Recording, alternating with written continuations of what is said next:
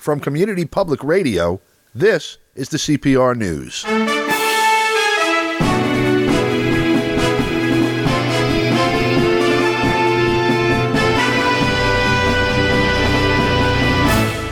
From New York, I'm Don DeBar. Today we go to Moscow to speak with analyst and lecturer Mark Sloboda about the uh, same thing we spoke about last week, I guess, Mark, which is the uh, developing or ripening, or maybe it's ripened already, conflict in and around Ukraine with the U.S., NATO, and Russia, um, and a bit part being played by the Ukrainians and Germans.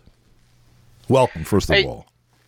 Yeah, Don, thanks for having me. It's always an honor and a pleasure to be on CPR. Our pleasure. Ross. Um, so yeah, um, what I guess the big news in the past few days is that we have seen a little flurry of diplomatic activity launched by the Europeans. Uh, and uh, we saw uh, on the same day, on Monday, we saw uh, Emmanuel Macron, the, the uh, president of France, um, visit uh, Moscow and speak to Putin. And we saw the new chancellor of Germany, Olaf Scholz, um, go to Washington D.C. and speak to Joe Biden. And this, I find this uh, division of labor in in a kind of an attempt to play a mediator role between the two after U.S. Russian talks have failed, uh, kind of interesting. yeah, well, Macron is no De Gaulle, for example. I, I, Macron is, is no Napoleon. He's no De Gaulle. Of course, he has pretensions of being both. he's about Um, he's about Napoleon's height, right? Yeah. I I think I think he's uh, married to Napoleon's mother or something like that. There you go. Um. Anyway, um. So he he came to Moscow, and evidently Putin and Macron spoke for like six hours. Um, and they came out of the meeting uh, into a, a joint press conference uh, where they were pretty much, while they seem to have reached the conclusion that dialogue will continue, which dialogue was going to continue at this point anyway. Uh, so I'm not so sure it was a major major accomplishment. But uh, Macron uh, jetted just the next day uh, to Ukraine to speak to Zelensky. Uh, but they, uh, Macron and Putin were talking past each other basically at the joint press conference while uh, still maintaining some type of cordial. The Russian president even referred to Macron with the familiar form uh, of you. Uh, rather than the, the more normal formal form, which is is seen as uh, some type of uh, friendly personalization or something. Right, T, not, Um, not V. Yeah. Yeah, uh, T instead of we. Um, the thing is that um, as soon as Macron was basically out of Russia, uh, he left saying that they had discussed some proposals, and Russia said, "Well, you know, we're willing to discuss these proposals." Uh, but there's no word on what these proposals were whatsoever. Um, Macron uh, left Moscow, and almost as soon as he did, we had anonymous French officials telling the Financial Times that uh, Russia had agreed to um, one that uh, when uh, joint Russian Belarusian military drills in Belarus are over on February 20th, that Russia would bring those uh, troops home rather than keep them in Belarus uh, and so on. Which, if there is not to be an intervention, of course, you know they would do anyway.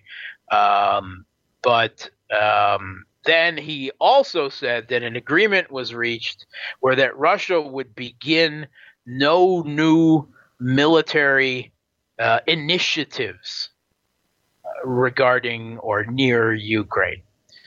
Um, okay, that seems to have been a major, you know, diplomatic coup, you know, breaking the tensions here and everything.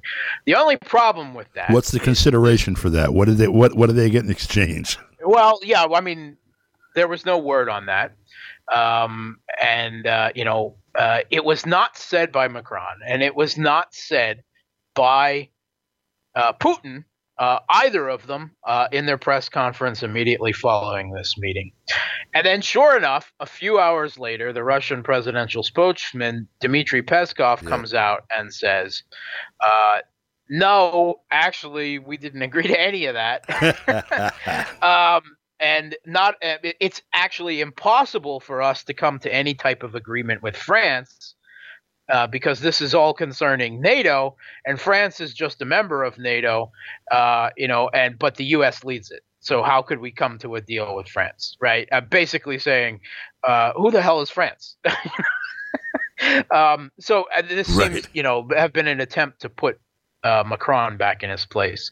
But here's the game: Macron is in a tight election year.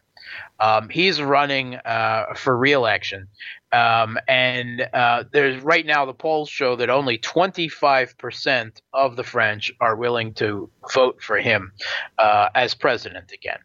Um, that doesn't. I mean, there's a, a, a wide range of candidates, uh, so uh, you know the other candidates are are still uh, behind him by a few points, but it's a tight race. Marine Le Pen Macron, is out there saying, by the way, uh, this the whole idea of having hostilities with Russia is insane. In the French national interest, which is what I'm concerned with, it's in our interest to be friends and trading partners with Russia, and she's climbing the polls with that. Yeah, actually, there there are two right wing and two left wing candidates on either side of Macron, all of whom are in favor of better relations with Russia and chilling relations with NATO. Yep. So that actually explains a lot about Macron's diplomatic initiative to come here uh, and the statements he made afterwards, which were dismissed by the Kremlin. Uh, can I just give? Can, let me just insert one piece of historical context here.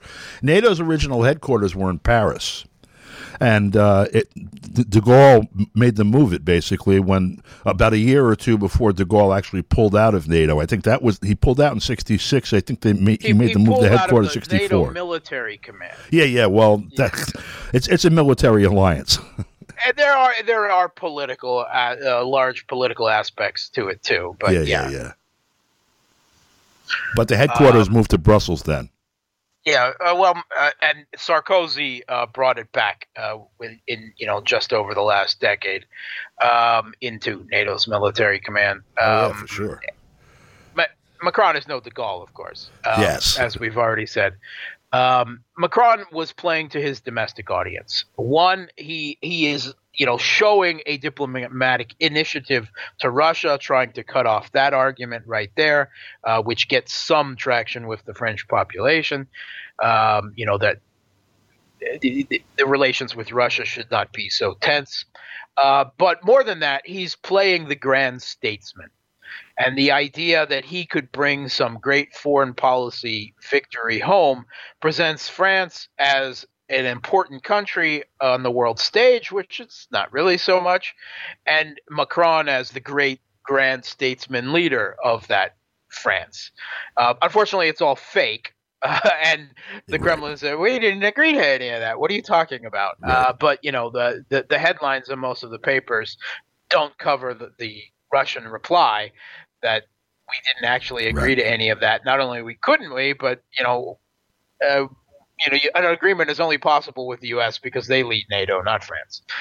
So, uh, but this is mostly French domestic politics. Um, supposedly, whatever proposals that Macron brought to Zelensky, which I would assume have to do with finally forcing the regime in Kiev to um, agreed to the Minsk Accords, to fulfill the Minsk Accords that they agreed to, that Zelensky reaffirmed at, with the Steinmeier formula, uh, that have laid unfulfilled uh, since 2015. And we just, in recent days, had the head of the Kiev regime uh, National uh, Security Security and Defense Council, Alexei Danilov, say that to fulfill the Minsk Accords would mean the destruction of Ukraine. And what he means is not the destruction of Ukraine. He means the destruction of the regime that seized power in Ukraine uh, in in 2014. Because uh, if they started to fulfill it, the ultra nationalists, Banderite fascists, who are now integrated throughout the military, the police, the security services, the mainstream political parties, etc., they they would revolt. There would be another Maidan, uh, and it would be against uh, you know Zelensky, against you know the government there, and and it would be utter and complete chaos, which of course Russia knows very well. Uh, I mean, there's there's not uh, right. That's not an attractive. There's no question, right. but they're trying that way to show the political instability in Ukraine and how much the government there, the regime in Kiev, does depend on the far right as their brown shirts. You know, they were the vanguard of the Maidan. They were the forefront of uh, the initial attacks on Donbass uh, until they managed to purge and get control of the military. Uh, and and you know, they are still the the, um, the ideological backing and the main political support be, behind the regime. Uh, and Zelensky's own approval ratings have dropped from 75% when he was first elected on some vague promises of bringing peace to the country and are now down in the low 20s. Uh, so obviously the, the country is, is reacting to him not bringing peace one way or, or, or the other. Um, so um, he evidently did not respond well to what we presume is an, uh, a, a, renewed push uh, for Kiev to fulfill the Minsk Accords, and once again said that he would never meet directly with the political leaders in Donbass because they are just Russian proxies. They're they're not real political representatives. Mm. Never mind, of course, that Russia has since adopted the policy that there's no reason for Moscow to talk to Zelensky or anyone in Kiev because they're just U.S. proxies, so they they just deal with the U.S. And not only that, and, uh, you know, the the Rada outlawed the actual representatives under Ukrainian yeah. law of the people in the East. Yes, Yes, and the um, head of the opposition bloc, which is the the main political party now of East Ukraine, after the Communist Party was banned and the Party of Regions was lustrated, they it took them several years. They reformed as the opposition bloc, and just um, uh, last year. Um, the opposition bloc was uh, some polls were starting to show it as the most popular political party in the country. Right. And right then, Zelensky goes after them. He shuts down every media outlet, TV, uh, uh, web, uh, radio, anything uh, that represents the political voices of East Ukraine uh, and and is critical of his government uh, from that perspective, and he just shut them down. He banned them all, and the leader of the opposition bloc, Viktor Medvedchuk, is now being charged with politicized treason charges, which is ironically enough the same treason charges he then brought against his other political opponent, right. the the former Kiev uh, Putsch uh, president, the candy oligarch Petro Poroshenko. They're both both being charged with the same ridiculous charges, which are that they were both involved in deals um, in 2015 to get coal from the Donbass because that's where the majority of Ukraine's coal that's was. Where the coal is. But but because the people of Donbass, uh, you know, uh, not accepting the overthrow of the government that they had overwhelmingly elected uh, in 2014, um, they are terrorists. This is because this is what Kiev right. labeled them, and uh, uh, Poroshenko and Medvedchuk are both ter- are both uh, committed treason by right. conducting economic deals to get the energy right. that that that the government material support from, for terrorism. Yeah. Yeah. yeah, material support for terror. Yeah, it, that's how ridiculous it is. And he's gone after both of his major political opponents with this. They're both facing treason charges. Uh, Medvedchuk is under house arrest, and Poroshenko, you know, uh, of course, the irony there is Poroshenko brought treason charges against the guy that he overthrew, um, Yanukovych. Yeah, it's a tradition. Uh, so a little, little bit of karma coming back on him there. Well, from him though, when you get the uh, indictment, and, it comes with yeah, a box of chocolate. Yeah. Yeah, uh, Putin. Yeah, uh, Putin even did a bit of trolling on him during his uh, press conference with Macron, right. and he offered Poroshenko Amnesty. political asylum. asylum, right? Yeah, of course. Which, yeah, he uh, rejected it yesterday, yeah, right? For yeah. the political persecution. But what he's doing is pointing out that despite all the rhetoric to the contrary, oh, Ukraine is a free, democratic, sovereign country. Uh, no, now, uh, you know, uh, the regime since 2014, it's Orwellian. It is the exact opposite of democracy. Right. Right. I mean, they are having, quote, elections, unquote, literally under the barrel, not just of a gun, but the shelling of Grad and Right. Azov jackboots. Right. You know, uh, brown shirt jackboots uh, Absolutely. in East Yep, Ukraine. actual ones. Um, Yep. With major political parties, all the major leftist parties in the country banned, um, other parties lustrated, uh, pogrom convinced of their le- leaders, three million Ukrainians uh, uh, living and uh, in who most of whom have actually there's about five million living, three million who fled from East Ukraine, fled from their own Kiev regime's offensive on the Donbass to subjugate them to their seizure of power in Kiev. They fled there. This all these Ukrainians living and working in aggressor Russia, some three to five million of them, they can't vote back home. Whereas all of the Ukrainians elsewhere abroad in the world can go and vote their embassies. Right, Right, in Uh, Canada, for example. Ukrainians in Poland, Ukrainians in, in Canada, in the U.S., UK, they can all vote. But the largest group of Ukrainians abroad in Russia, they can't vote. Why? Because they're politically un- not not because Russia would control the election inside the Ukrainian embassy, but because they're politically unreliable. Right? They're they're They might the- vote the- against them. the not anti-Russian Ukrainians. Uh, so you know that that view is no longer acceptable, and that that is very much ethnopolitical uh, cleansing. Uh, of you know uh, of a form, and Zelensky, you know, himself said that if a Ukrainian citizen feels himself to be Russian, he should go to Russia. He should get out of the country. The problem with that, of course, of the Ukrainian population is Russian, uh, particularly in East Ukraine.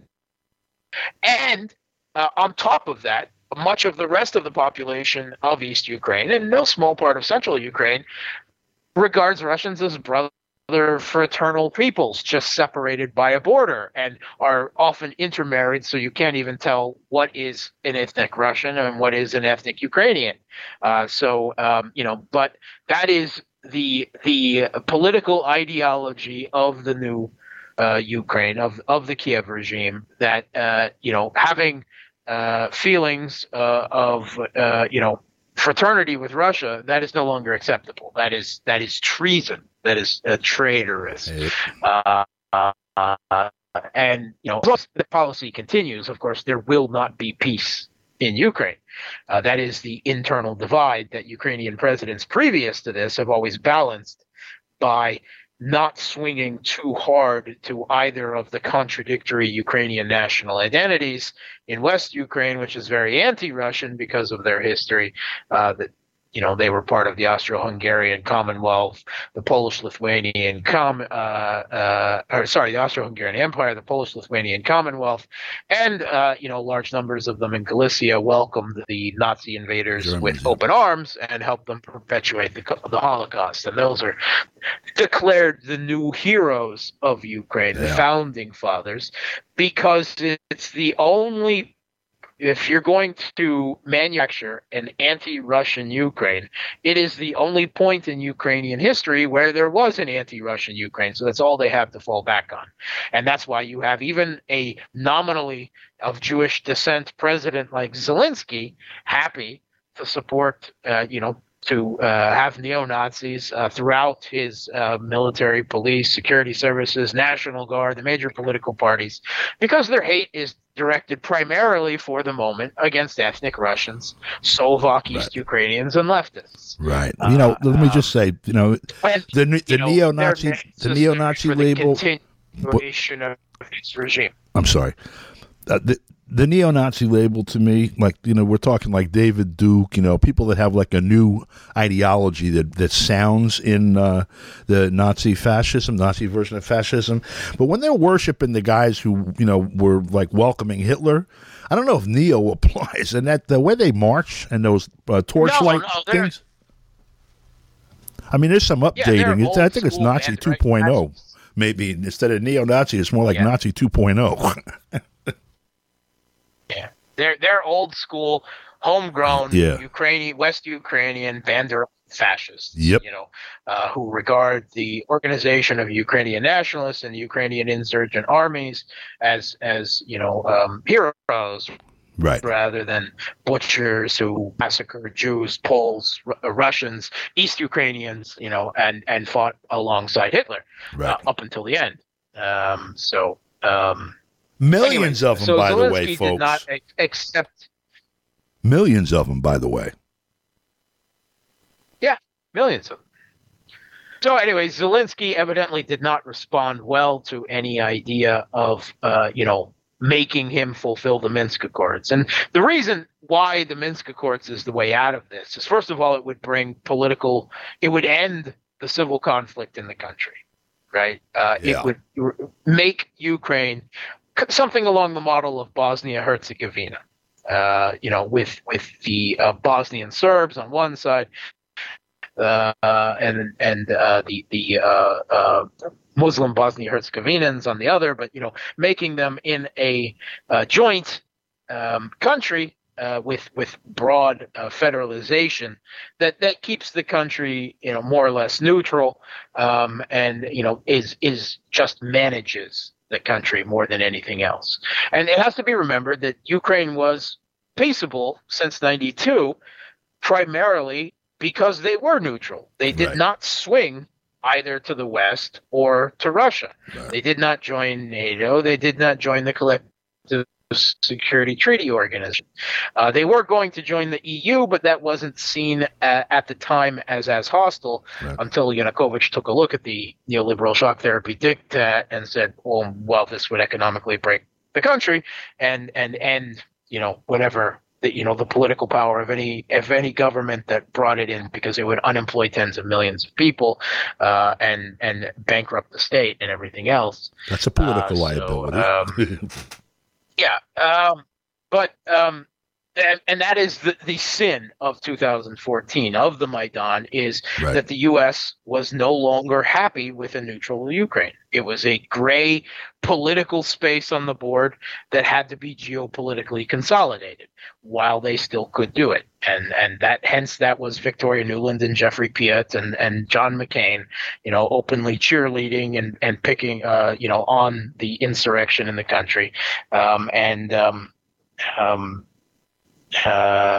picking the new who who the new government uh, of Ukraine would be as they were caught on tape planning it out, uh, while disparaging the EU as as not really Yeah. getting a say in the process. yeah, by the way, I, but Uh, Vicky Nuland was supposed to be the uh, State Department uh, special representative for European affairs, saying that, saying those words about Europe. Yeah. Um, so um, yeah, Zelensky has evidently not responded well to Macron's proposals, um, and that seems to to again, you know, return us to a, a diplomatic stagnation, uh, where it, um, you know the, the Minsk Accords would provide a way out of this because without NATO promising that they would not bring Ukraine into NATO, Ukraine would not be able to join NATO because. Uh, with a federalized country, a, a autonomous Donbass would always have a veto over that. Right. So it is a way out of it, right? Where NATO is not necessarily conceding anything. Political stability and reconciliation is brought to Ukraine. And Ukraine is once again a neutral country that Right. doesn't go to NATO and doesn't go to the Russian led Collective Security Treaty Organization. Right. It would seem to be the way out of this, but it would mean the end of the regime in Kiev. And they've been quite open about that, Right. and uh, they they will not accept that. Meanwhile, Olaf Scholz, the German chancellor, goes yeah. to um, uh, Washington, and they try to present the idea that they are some unilateral front against, uh, you know, Russian uh, uh, invasion of Ukraine. Um, and that there will be uh, some uh, a complete unity and agreed upon response. And right after that, Joe Biden talks starts talking about how the Russian German pipeline Nord Stream two, if if Russia intervenes, will be dead. That it will never come online. And Olaf Scholz is sitting quietly beside him like a Stockholm syndrome victim, Right. saying nothing, a deer caught in the headlights. Because of course, you know this is the president of the United States dictating, you know, once again, trying to dictate Germany's energy security, uh, showing how much foreign policy agency Germany actually has. Right. And he didn't agree to it. He didn't say yes. He didn't say, yes, we've agreed to that. He just sat there quiet. Um, one, because of course German businesses very much want this pipeline because they need it. They need the energy, and they want to get back to doing business in Russia, which is, uh, you know, a, a, potential very big market for them. Well, that's another question. Denied yeah. them since the sanctions regime, and um, at the same time, he's got to deal with his fragile coalition government with the Greens and Elena Baerbock, the head of the. uh, they are the Green Party of Germany that is pro-U.S. imperialism horrible. and anti-Russian. I, I don't understand what that has to They're do with horrible. green politics. Yeah, uh, but anyway, she is the foreign minister. That was, you know, the deal uh, with the coalition government, and Right. she would love to kill Nord Stream too, because I guess it'd be better to go back to burning coal. or wood, like from- Putin suggested, uh, which they'd also have to get from yeah. Siberia. But you know, just want real quick. Wh- Which, yeah, Go. they'd also. Yeah, yeah. Um, on, uh, also, what you know, percolating on, underneath this are millions of Germans who are choosing on a monthly basis between paying their heating bill in the freezing winter or buying food. Yeah, they're not the only ones. There's lots of people in Europe, Yeah, the UK, what- and even in the U.S. Yeah. having to make those uh, make those choices. So anyway, it would seem there's a diplomatic uh, stalemate now. Uh, there is no unity among NATO either on sanctions response. Uh, Croatia, Slovakia, and Hungary are really bucking at the very even the possibility that NATO could get involved in Ukraine, which they've said that they won't. Both the U.S. and and uh, NATO have said that, but uh, they're bucking hard even at the possibility that they that could happen, with the Croatians promising to pull all their troops out of NATO military commands and and and so on. So there's no unity uh, uh, on NATO military, or there's no unity uh, on uh, uh, you know any type of sanctions policy. Right. Um, and um, there's also uh, no clear diplomatic path forward if the U.S. is not willing to pressure uh, their client state in Kiev to actually fulfill the Minsk Accords, which you know, ultimately is probably the most important factor behind all of this. Meanwhile, the Russian military buildup, as all of this talking is going on, continues. Again, this isn't right on Ukraine's border, but it is in staging areas Right. within Western Russia, um, and now in Belarus, uh, some 30,000 Russian troops in Belarus. Yeah, they're preparing defenses and and and uh, offensive counter moves. Basically, in the event they're anticipating a war could come, and they're preparing for it. They also could be considering a military intervention as the only, uh, Right. you know, if. I mean, if the regime in Kiev refuses the Minsk Accords and and NATO refuses, you know, any type of security guarantees, I do believe that you know of Russia. The president has spoken of, uh, you know, that they would take their security then into their own hands if diplomacy fails, Right. uh, and take appropriate military technical measures Right. which is the Russian government's way of saying that all options are on the table. And one of those options is a military intervention in Ukraine. And, you know, if you take a look at the types of forces that Russia is assembling, you know, at a distance back from Ukraine, a lot of it is they have brought amphibious landing ships from as far away as the Baltic Fleet Right. and the Caspian Right. which are now in the Black, Black Sea. They Sea, just right. passed through the Dardanelles. Uh, that would be used for amphibious assaults, uh, theoretically on Odessa and other points in the Black Sea. They are moving large numbers of the Russian National Guard, Rosgvardia, west. What would they be used for? They would be used for occupation to provide uh, security um, of any occupied area. Um, we've also seen large numbers of systems like the S 400, uh, electronic warfare units, uh, and, and other forces, um, uh, some uh, fighter units in Belarus. Their only realistic purpose is to provide cover to make sure that NATO does not intervene if Russia intervenes. The military option is still very much on the table as the diplomatic option continues to move forward. And we'll pick it up there next week. Mark, thanks a lot. Thanks for having me. And that's all the news we have for you right now. For Community Public Radio, I'm Don DeBar in New York. Thanks for listening.